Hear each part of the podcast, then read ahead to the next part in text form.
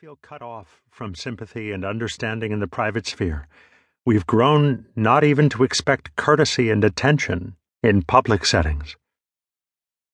Our right to be heard is violated in countless ways that we don't always remember by others who don't always realize.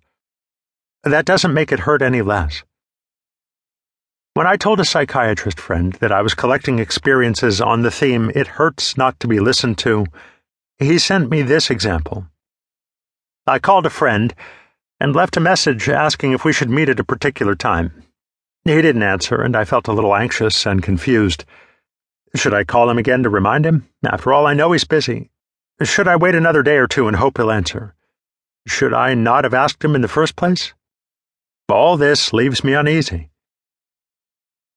The first thing that struck me about this example was how even a little thing like an unanswered phone message can leave someone feeling unresponded to and troubled. Then I was really struck, like a slap in the face, by the realization that my friend was talking about me. Suddenly, I was embarrassed, and then defensive. The reason I hadn't returned his call doesn't matter. We always have reasons for not responding.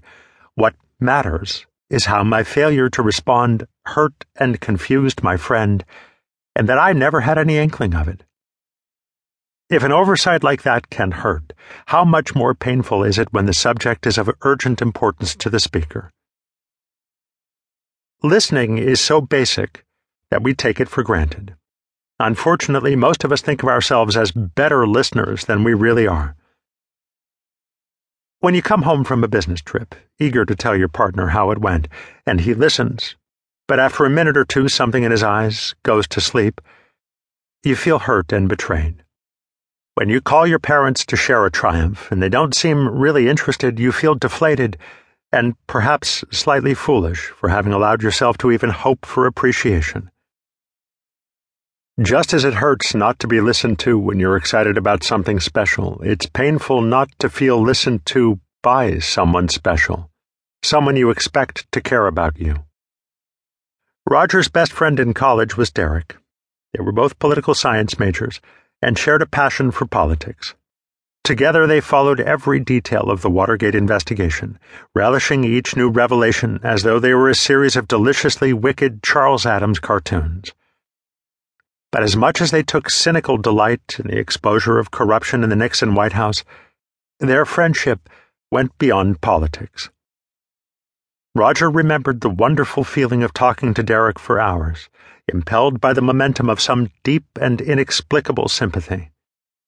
There was the pleasure of being able to say anything he wanted, and the pleasure of hearing Derek say everything he'd always thought, but never expressed.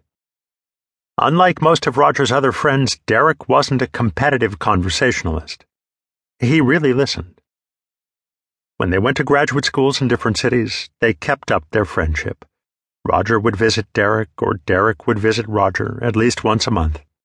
They'd play pool or see a movie and go out for Chinese food, and afterward, no matter how late it got, they'd stay up talking. Then Derek got married, and things changed. Derek didn't become distant the way some friends do after one marries, nor did Derek's wife dislike Roger. The distance that Roger felt was a small thing, but it made a big difference. It's difficult to describe exactly, but I often end up feeling awkward and disappointed when I speak with Derek. He listens, but somehow he doesn't seem really interested anymore. He doesn't ask questions. He used to be involved rather than just accepting. It makes me sad. I still feel excited about the things going on in my life, but telling Derek just makes me feel unconnected and alone with them. Roger's lament says something important about listening. It isn't just not being interrupted that we want. Sometimes people appear to be listening but aren't really hearing. Some people are good at being silent when we talk. Sometimes they betray their lack of interest by glancing around and shifting their weight back and forth. At other times, however, listeners show no sign of inattention. But still, we know they aren't really hearing what we have to say. It feels like they don't care.